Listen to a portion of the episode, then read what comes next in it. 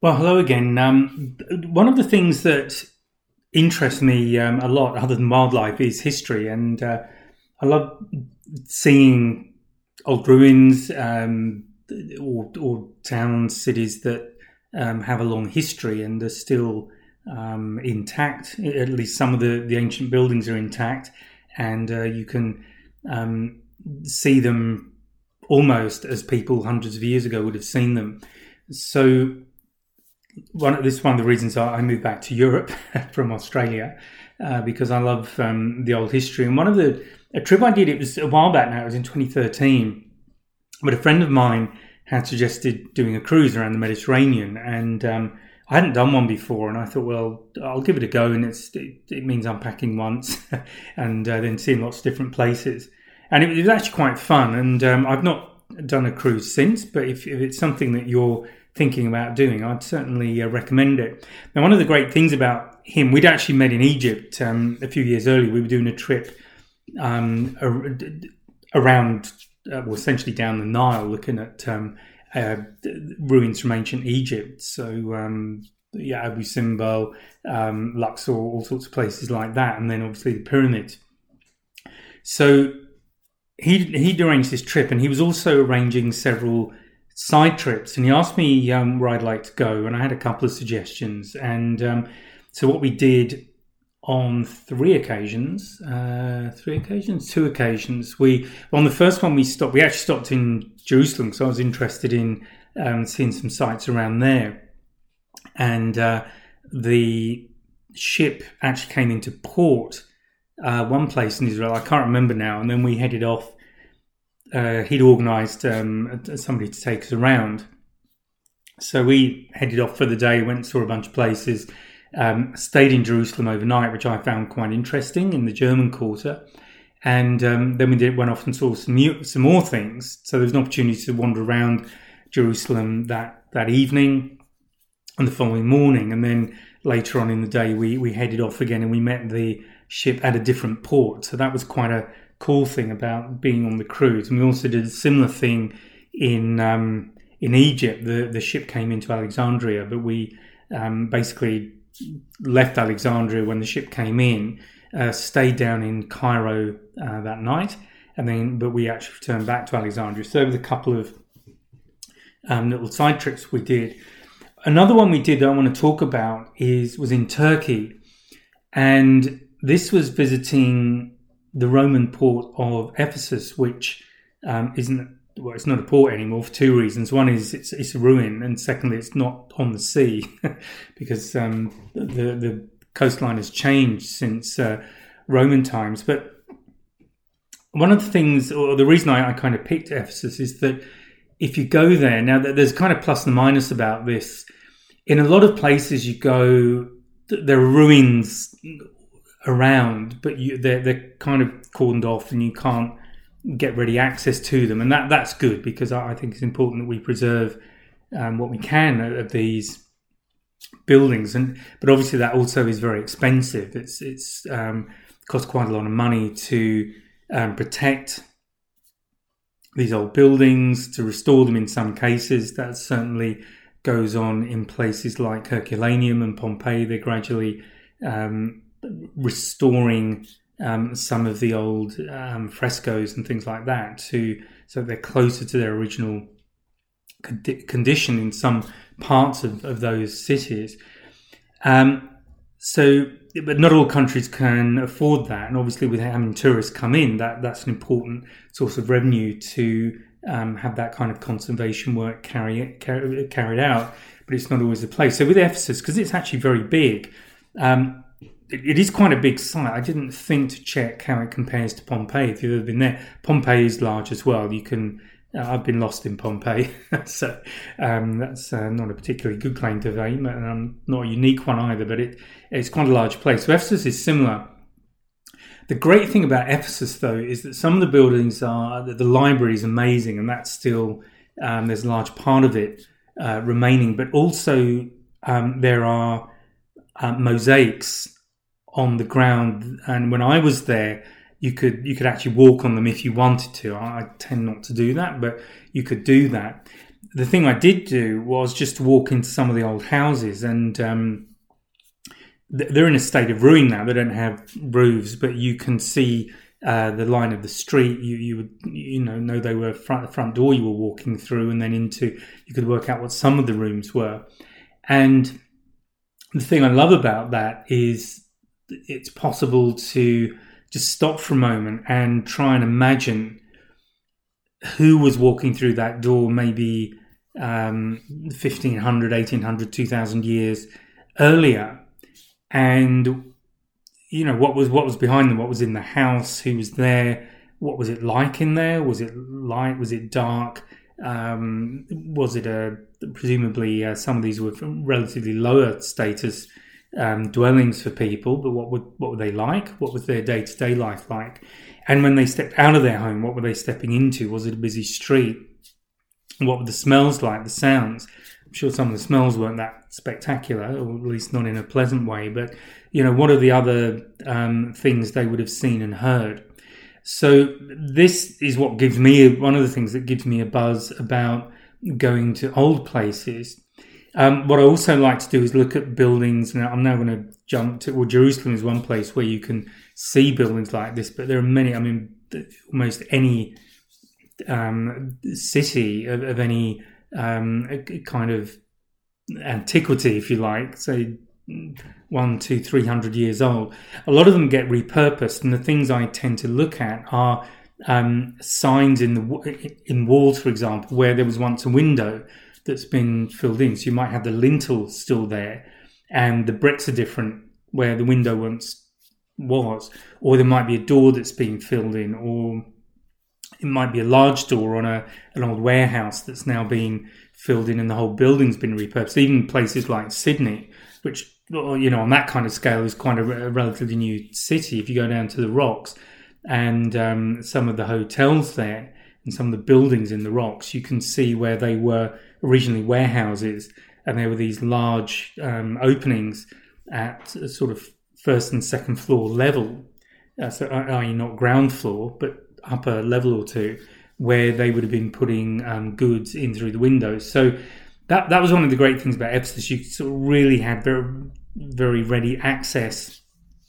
to um, just experience in a slightly different way some of these places which ordinary people would have lived in, and you know how many generations lived in in that house. Was it the same family, generation after generation, living in the same house? Was it a particular group of workers who might come and go depending on um, how business was, how um, you know food supplies were, all this kind of thing. You know how well the port was doing.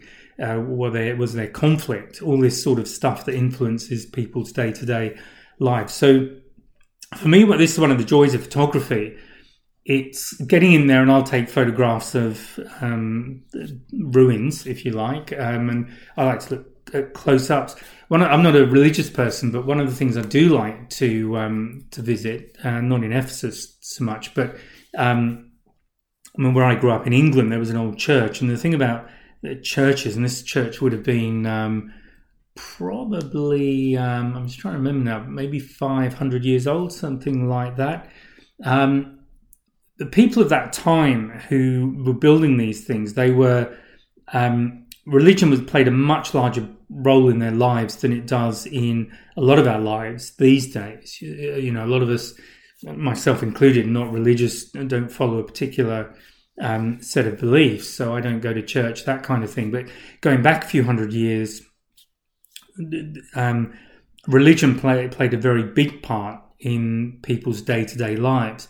So any work they did that related to um, things like churches, they would put literally their heart and soul into what they were doing. And you see the most amazing, detailed work. And it's something I love from going around these um, often little churches in, um, certainly in England where I grew up, um, they would be in little villages or little towns, or even in, um, you know, this is in a new town where I grew up. It was a place called Hemel Hempstead, uh, which is one of the new towns that was built after the Second World War.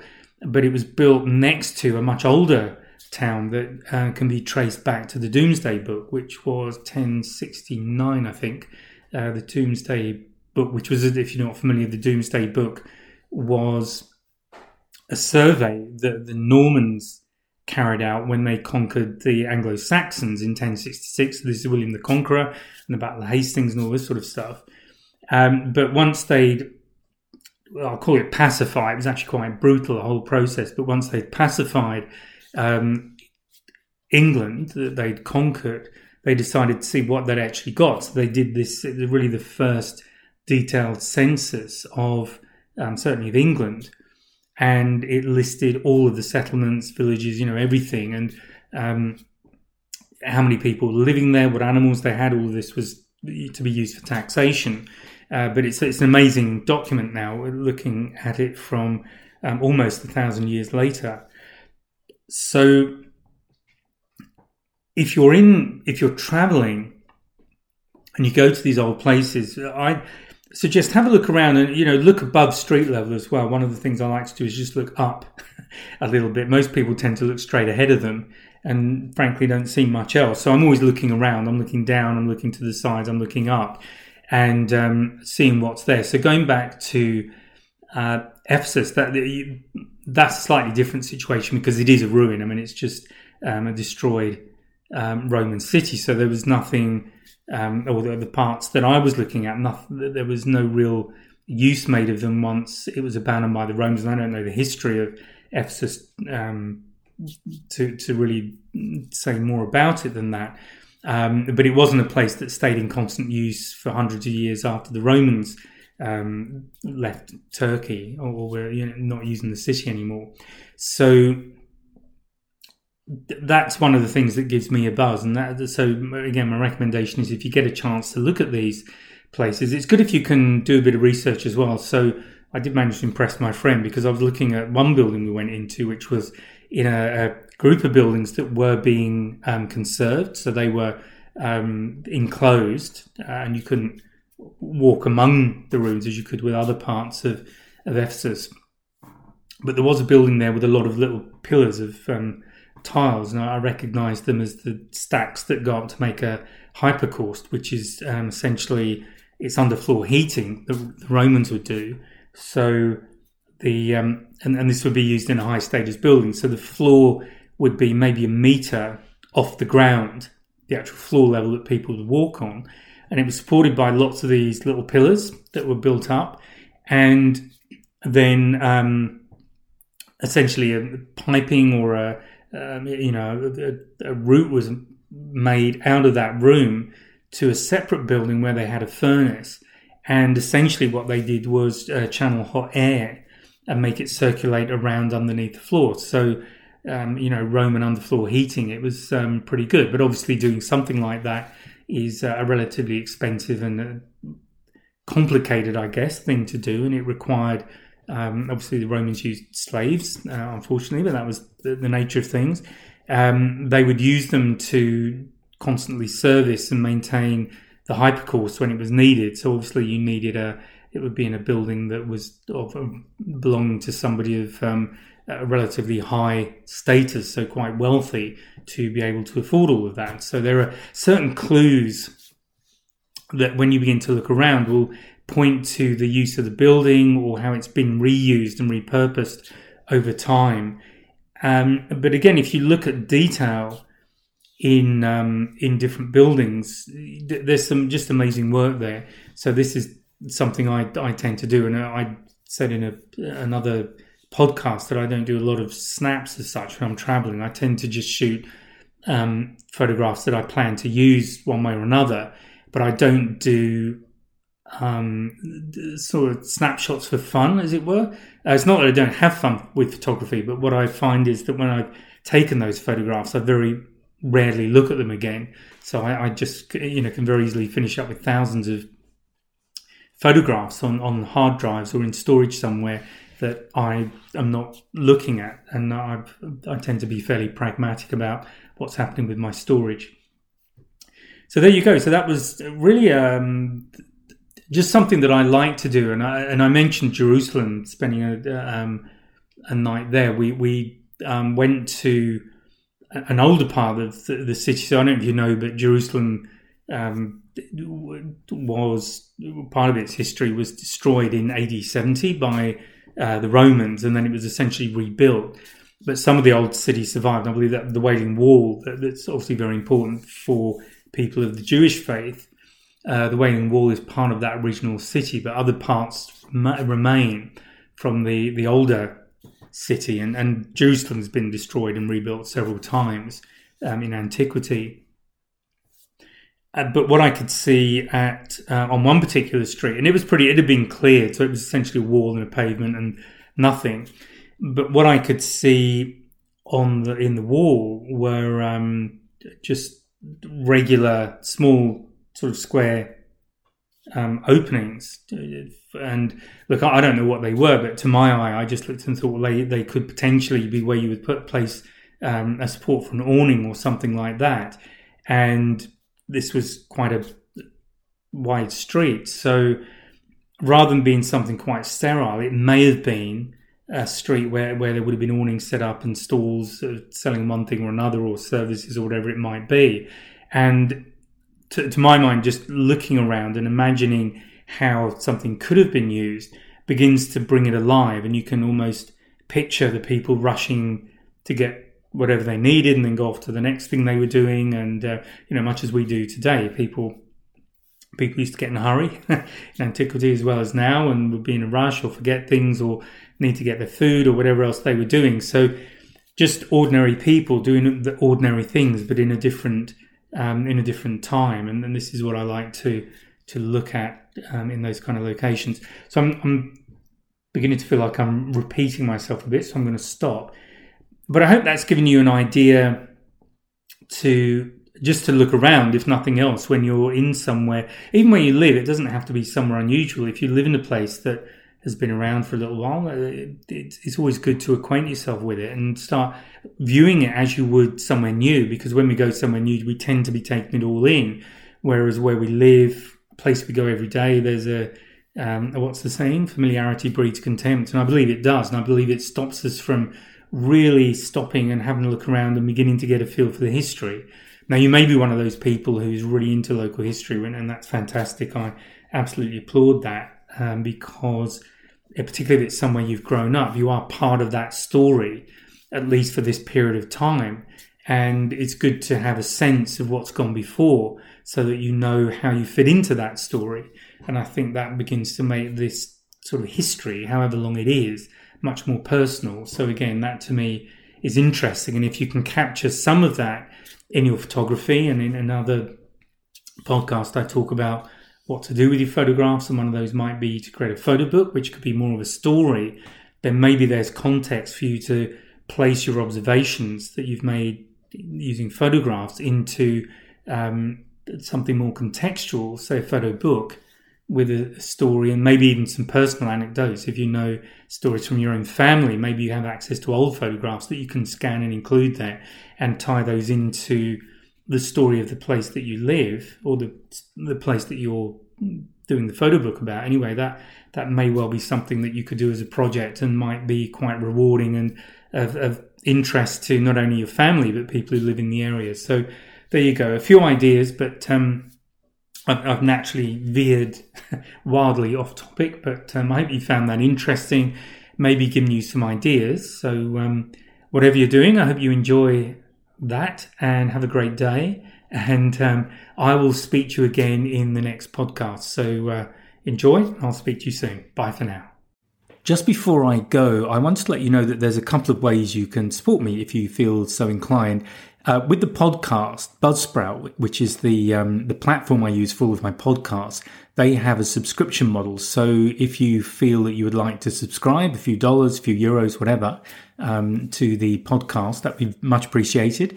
The other option is my Patreon membership. So if you'd like to become a patron, and that starts at the price of a cup of coffee every month, You'll get access to exclusive material, behind the scenes material, photography tips, all this kind of stuff, depending on which tier you're at. So there is information available through my website and um, also on the, uh, uh, the written text to go with this podcast. So if you choose either one, thank you so much in advance. And whether or not you do, I hope you uh, continue to enjoy the podcasts and let other people know about them. Thank you very much. Bye for now.